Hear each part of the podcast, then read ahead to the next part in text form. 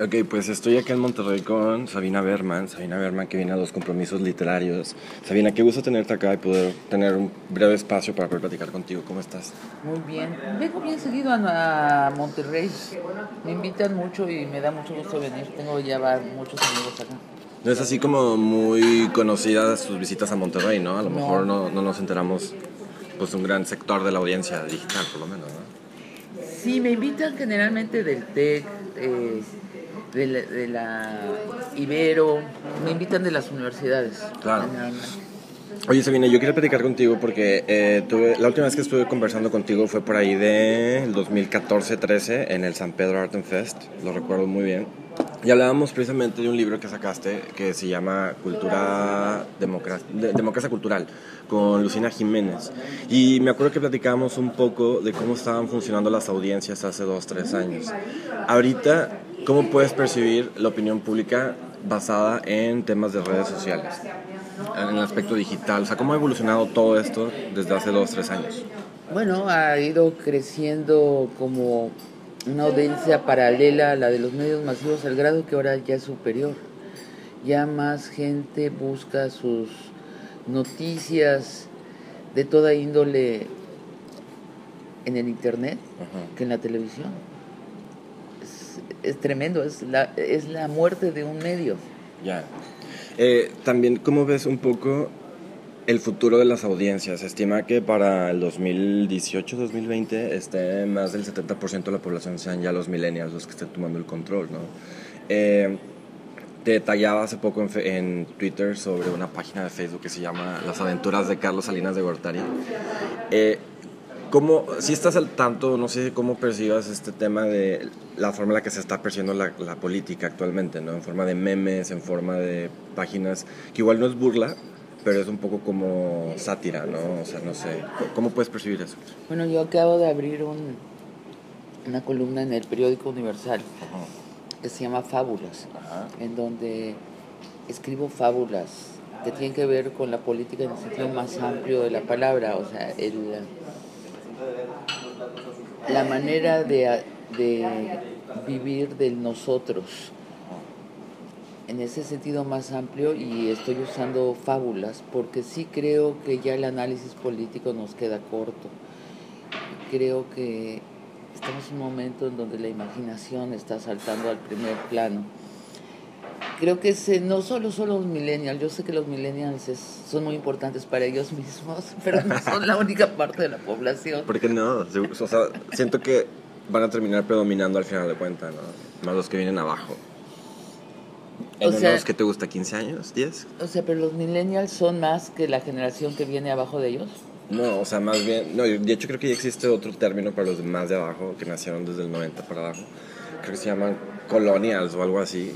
Este, pero no sé, siento que al final de cuentas tu generación, las generaciones más arriba, gente a lo mejor baby boomer o Y o Y, este, ya no van a estar en unos 10 años, 15, 20. Ya, no vamos a estar, vamos a estar muertos o qué? Pues yo, no, no necesariamente, pero a lo mejor ya no con una predominancia en la opinión pública.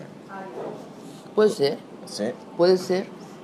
Yo creo que todos los que pertenecieron a los medios tradicionales están cuestionados por eh, la nueva generación. Ahora es típico, ¿no? del cambio generacional. Claro, mira, yo tengo sobrinas que me tienen muy alerta sobre los cambios sociales.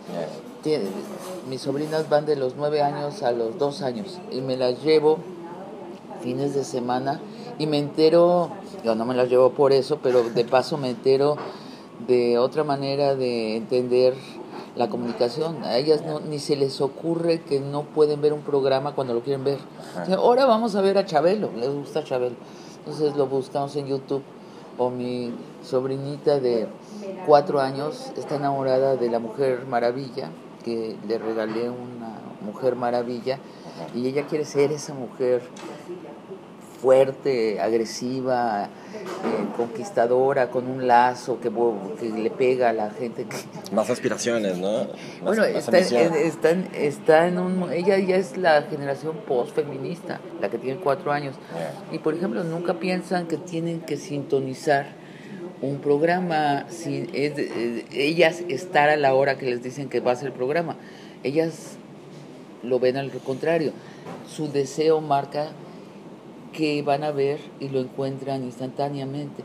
Eso, ese, eso es el gran cambio, que es el yo del espectador el que elige lo que va a consumir y no son los dueños de las televisoras o de las radiodifusoras los que marcan qué van a consumir eh, el, el, público. Por lo tanto, se desbarata todo un negocio tremendo entre los gobiernos y los dueños de los medios. ¿Qué era lo que te iba a decir? O sea, este cambio, este, este cambio, este behavior de consumo, digamos, eh, en temas masivos de entretenimiento, quizá ha, ha, hecho que empresas que hasta hace unos 3, 2 años eran inquebrantables sus unidades de negocio tuvieron que cambiar, ¿no? Un ejemplo es Televisa con esta, este cambio, ¿no?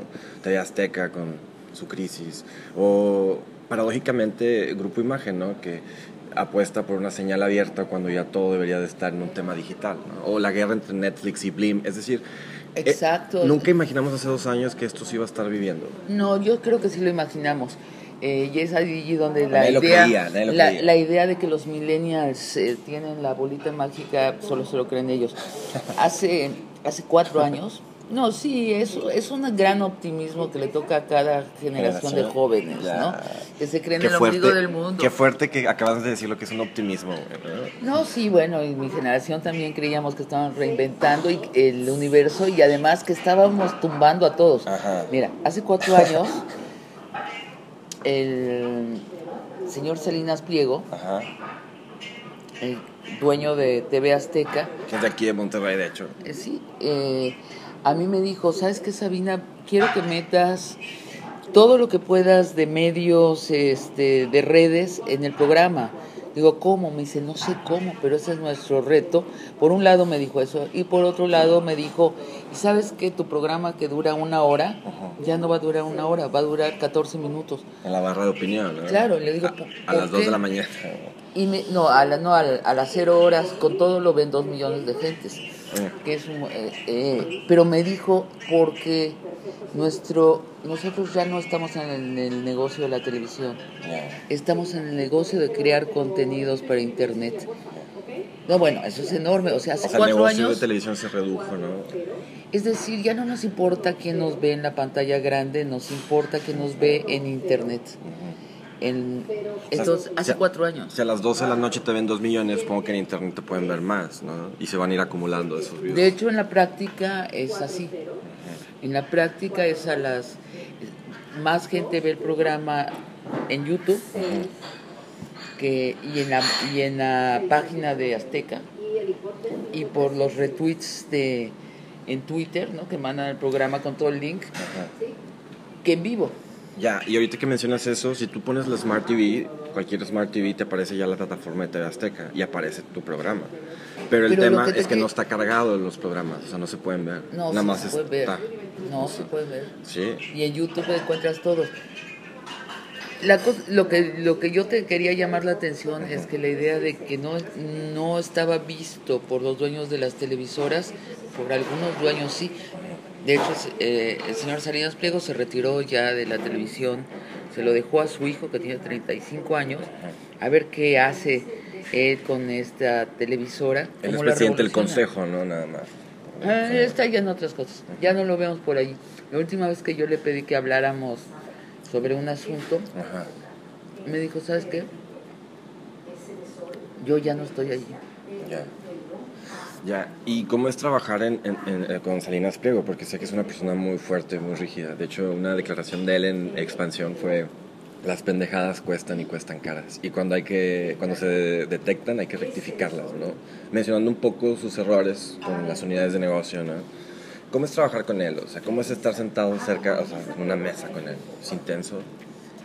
¿Está on fire, como dice? A mí, no, a mí me parece un hombre muy previsible. Es un liberal es de los pocos hombres ricos de este país que es un liberal social y económico, porque los otros son muy liberales en lo económico, es decir, déjenme hacer todo lo que yo quiero hacer para hacer más dinero, pero en lo social es que nadie se mueva, ¿no? Y que las niñas no se pongan lipstick, y que las niñas no, no decidan sobre su maternidad, y que no haya gays. y Salinas Pliego es un liberal completo. A mí me permitió eh, poner en la televisión los primeros matrimonios gays en vivo, poner este, a los transgéneros, que los transgéneros hablaran de sus reivindicaciones sociales, de lo que ellos quieren. O sea, esos invitados tienen que pasar por su visto bueno. Bueno, es, esa es la realidad.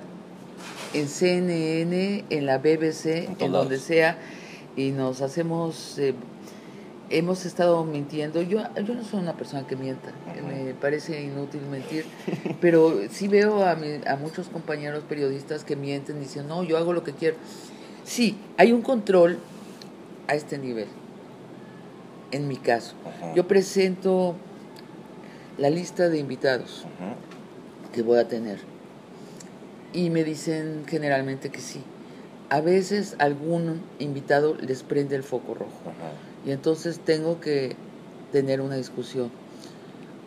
Ahora, en cerca de ocho años de trabajar en esa televisora, nunca ha sucedido que un programa no pasó o nunca sucedió que un invitado no pasó. Yo me acuerdo con la primera entrevista al 132, que todavía nadie los había llevado a la tele. Con Antonini, Antolini, ¿no? Y con un grupo, eran tres hombres y tres mujeres. Estaban muy preocupados, por ejemplo. Entonces sí tuvimos una sesión en donde me dijeron de qué estaban preocupados y fue muy interesante darme cuenta de que estaban preocupados porque fueron, la verdad, fueron de ahí derivaron las mejores preguntas. Salinas Pliego estaba específicamente preocupado qué pasaba si en las asambleas del 132 se metían eh, infiltrados y los incitaban a la eh, violencia o causaban violencia para radicalizarlos a ellos. A mí no se me había ocurrido, como soy muy buena persona, no se me había ocurrido que el gobierno podría estar haciendo eso. A él sí. Entonces, de ahí derivó una de las preguntas y que ellos mismos... Una visión muy aguda, ¿no? Claro, ellos mismos eh, Antolini y compañía dijeron, sí, bueno, no tenemos previsto esto, deberíamos hacer algo al respecto. Por ejemplo, pero si ellos pidieron, queremos una sesión para hablar del enfoque de la entrevista. Hay veces, no con Salinas Pliego, pero sí con otros ejecutivos que he tenido que dar unas eh, luchas concretas. ¿Por qué invitar a la mejor fue la de los transgéneros, que decían, es que es un mal ejemplo para la familia mexicana. yo decía, bueno, yo no sé cuál es la familia mexicana. Hay muchas familias mexicanas, que es la gran, uno de los grandes cambios en nuestro país. Ya no hay la familia mexicana, eh, como sí había hace 20 años. Ahora son las familias. Lo que se te ocurre es válido mientras no le hagas daño a tu congénere. La discusión terminó con Salinas Pliego, en donde Salinas Pliego me dijo, a mí lo que sí quiero que preguntes es por qué ellos quieren que nosotros, los ciudadanos, paguemos sus transformaciones de, de sexo. A mí no me parece justo. Y bueno, esa fue una parte para mi sorpresa cuando le pregunté a, a los transgéneros, que eran los líderes del movimiento de transgéneros de México, se pusieron furiosos y dijeron que por supuesto hay les tenemos que pagar los otros ciudadanos porque es una condición mental. Fue una discusión bien interesante que a mí no se me... no lo hubieras podido detonar. ¿no? es que a mí no se me ocurría que ellos pensaban que los otros ciudadanos teníamos que pagarlo. De todos modos, bueno, ellos expresaron su punto de vista y se quedó allí. No es un programa que pretende llegar a resoluciones, sino más bien comunicar. Y también eh, siento que un poco con esta nueva tercer cadena que va a salir, que es eh, Grupo Imagen, Imagen Televisión, ¿no estás un poco curiosa? O sea, Está, va a estar interesante, ¿no? Hace mucho, desde, bueno, la última cadena que se salió fue la de Azteca a nivel pues, comercial. va a estar muy interesante o va a estar muy poco interesante. porque entrar... Estoy curioso. Entrar al final al juego de la televisión, cuando la televisión está reconociendo que el juego de la comunicación se está desplazando a otros medios, o se necesita ser muy lento o ser muy rápido, estar, es, estar imaginando una manera que no nos hemos imaginado. Veremos. Yo no los creo tan sonsos y seguramente van a terminar haciendo un tema digital, ¿no? Nomás quieren como arrancar una parte convencional, o sea, de, estar en la TDT, pero después pasar todo un tema digital, ¿no? Yo creo que han de tener un plan digital, no sé. Sí, Puede ser. Sabina, ¿cómo le haces para estar siempre al tiro en Twitter, en redes sociales? ¿Has usado Snapchat? ¿Has estado como en, toda esa parte de otras aplicaciones? ¿Un Periscope? No, no, y no me voy a meter. ¿Tinder? No, no, precisamente no, no me voy a meter porque este no me da el tiempo.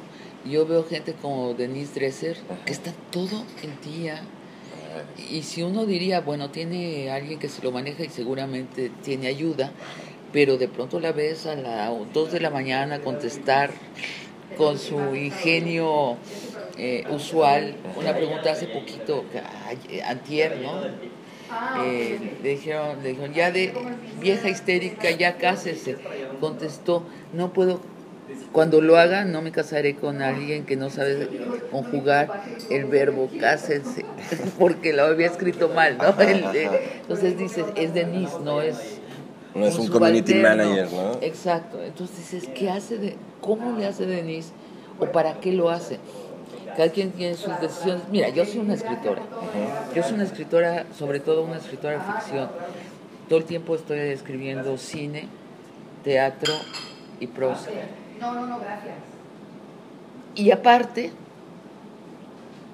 hago un tipo de periodismo que es de opinión. Si a eso le agrego estar presente en los en las redes, pues ya no me da la vida.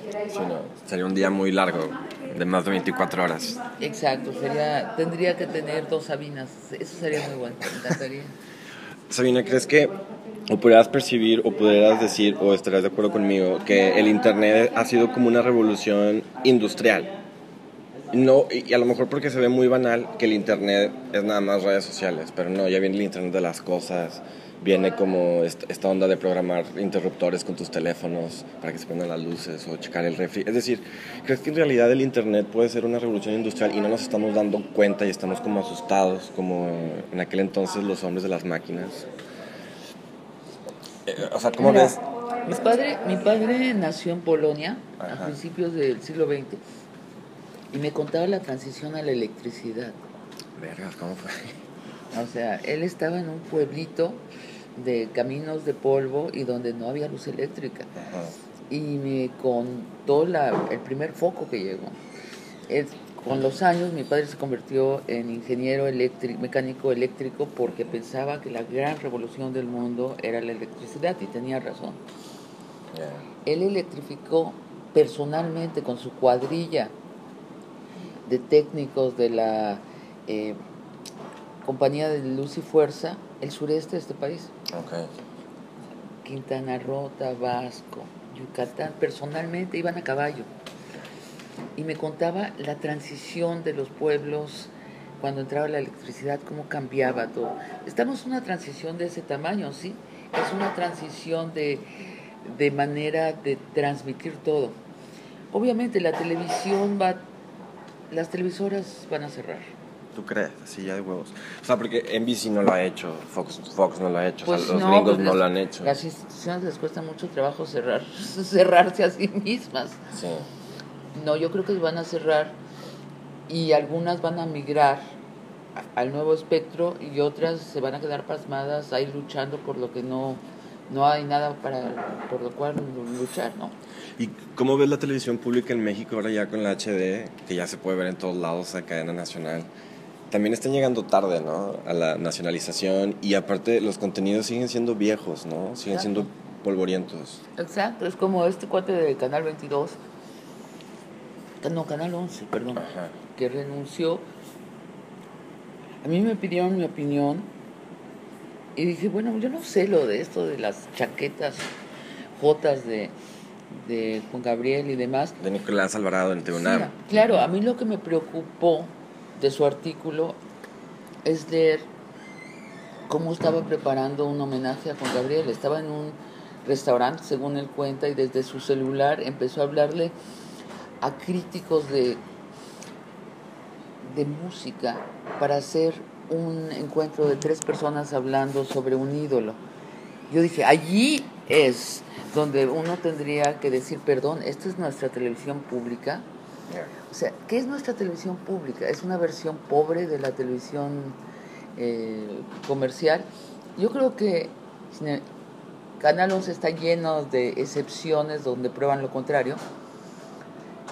Y Canal 22, pero, pero las cabezas a menudo no saben lo que están haciendo allí. Los que están trabajando allí, muchos sí saben. Pero vámonos más acá, deep, como dicen, en la deep web. Eh, Ingenio TV, estos canales, estos canalcitos que salieron este, públicos y que se ven todos en, en serie en canal, aquí en Monterrey se ven en 53.1.2.3 este está chafo no o sea se ve oscura la, la, la escenografía eh, has visto Ingenio TV? no pero por ejemplo he visto las lo que está haciendo Carmen Aristegui que hace su mesa de discusión en una salita a mí me da tristeza Carmen Aristegui bueno, a mí me da tristeza su productor, o sea, porque, porque la pone a hablar o sea, que, que tú puedas hacer tele ya con un celular. Livestream, ¿Sí? No quiere decir que así lo tengas que hacer. O sea, no porque sí te puedes cruzar el océano con una varita y en una lancha de plástico. Pero no tendré, pero eso no es una no es inspirador. No, yo creo que Carmen necesita repensar sus productores. Yo, le tengo todo el respeto a Carmen. Si no fuera por Carmen, no estaríamos hablando de, lo que pasó del sexenio. También le tengo mucho respeto a la otro medio libre de México, que es Proceso. Mm. Eh, bueno, pues, pero el hecho es, que... ya, la izquierda en México es como una marca, ¿no? O sea, ya, ya hay franquicias y, y la gente tuitea de Ayotzinapa desde un Starbucks, entonces este, leen Aristegui y leen La Jornada desde un café Punta del Cielo. O sea, es decir, la, la izquierda ya, ya es, o sea, inclusive el observador ya nos sorprende, ¿no? Como... Yo no sé si es de izquierda, yo creo que es periodismo de adeveras.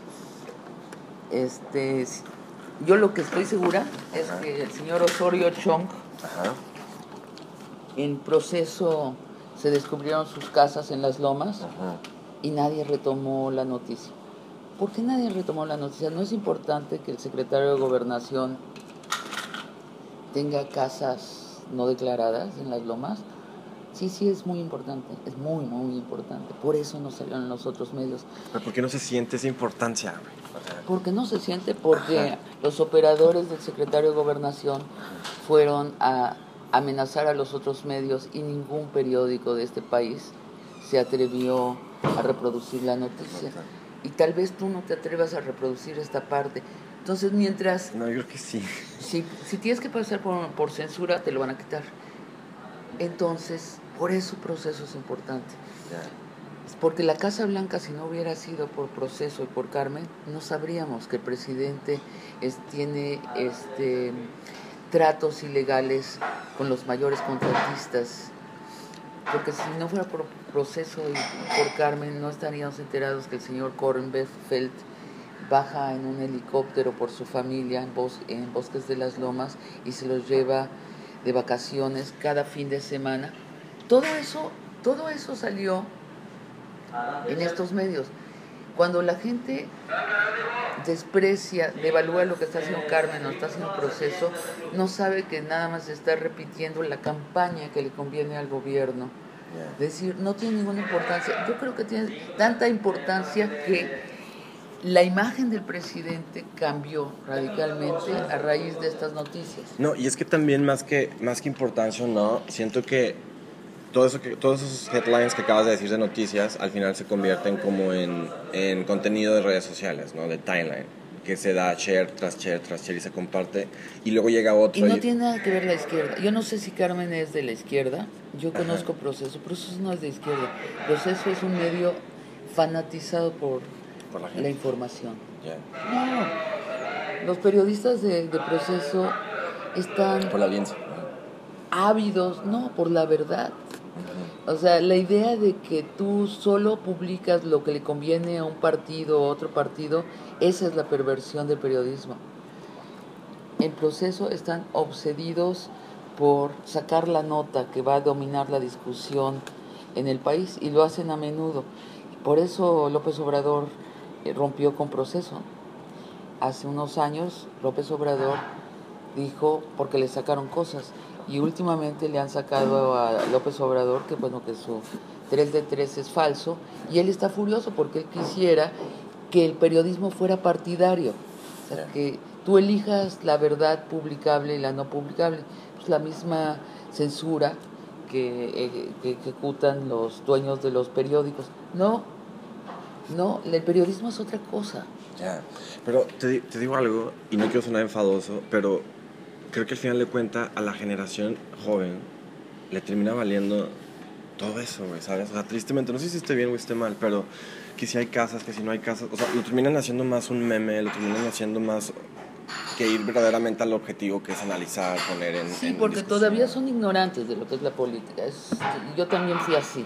Ah, este, cuando, cuando vayamos creciendo. Cuando yo tenía, cuando yo tenía veintitantos años estaba preocupada en con quién me acostaba, o sea, si me, me, si fumaba mota o no, si qué, iba a hacer, si iba a hacer una maestría, un doctorado, si quería hacer dinero en la vida o quería hacer prestigio, o si quería hacer literatura, estaba metida en eso, eso es lo que me corresponde a mí, pero todo eso que me dices cambia cuando llegan las elecciones los millennials son la población que va a determinar las elecciones en Estados Unidos si se ponen las pilas, si se ausentan, si se confunden, si no saben por quién votar, por si votan por los dos otros candidatos alternos a los principales, que es una manera de confundirse, bueno, entonces van a valer gorro los millennials, pero tienen la oportunidad de decidir la elección, tal como la generación del 132, la pasada elección en México tuvo la gran oportunidad de decidir la elección y se confundieron y decidieron no decidirla. Y en el 2018 va a haber nuevos votantes, ¿no? Aquí en México. Claro. Pero yo, te, de nuevo, yo estoy segura que ser millennial debe ser muy emocionante. Pero los millennials, este, ahorita están preocupados de otras cosas y tienen razón. Ya se preocuparán de la política después. ¿Y no crees que sea demasiado tarde? O sea, cuando, cuando tú tenías, eras joven, cuando fuiste millennial tú, ¿no tenías miedo como a, la incertidumbre del futuro? ¿No te alertaban y te decían, oye, ponte al tiro, o ponte a leer o algo así? Sí, pero estaba más preocupada de la incertidumbre de mi futuro. Este, y, y en el 2018 se van a despertar o sea, políticamente. Eh, tiene cierta sabiduría el sistema democrático. Las, las eh, generaciones se politizan llegando a las elecciones. Y, y, y esto se repite una y otra vez.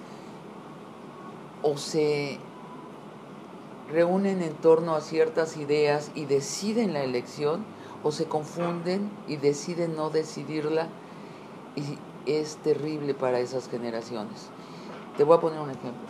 Los hippies, que no es mi generación, es la generación anterior a la mía, se organizaron muy bien y tenían un gran estructura, cosmografía muy amplia y decidieron decidir las elecciones en todo el mundo y las decidieron y se empoderaron terriblemente y llegaron muy rápido a los puestos de decisión de la sociedad. Muchísimo. La 132 se disolvió, ¿no? Es que demasiado rápido tuvieron el poder de todo el país. Pudieron haber decidido que, que Peña Nieto no fuera presidente. Pudieron haber, si hubieran decidido que era uno de los otros dos y no se atrevieron a decidirse. Y entonces, y ahora... No sé cómo va a estar la pasividad en Y ahorita les pesa mucho. Sí. Les pesa mucho porque tuvieron la gran oportunidad y ahorita sienten que están escalando desde abajo cuando hubieran tenido una gran oportunidad. Bueno, ahora vienen los millennials, a ver si, si se distraen, posiblemente se van a distraer, posiblemente porque es además una, una generación enamorada de los espejitos. Ajá, del selfie. Sí, de los espejitos tecnológicos, que por cierto no inventaron ellos, es lo que se les olvida. No, es, no son los millennials los que han inventado eso. Es una, todavía es una generación que vive de otras generaciones. Ya veremos lo que pasa. tengo otros sobrinos, hombres que son millennials. Eh, ¿Te podemos decir tía Sabina? Sí, pues soy la tía. Tía Sabina. No, o sea, es que me encanta ser tía. Yo no tengo hijos. Y, este, y decidí no tener hijos. Y la sorpresa de tener sobrinos me encanta. Y además conmigo me, me dicen la neta de sus papás y, y todo mis dos sobrinos eh, son gringos y se metieron a trabajar gratis por Bernie Sanders y este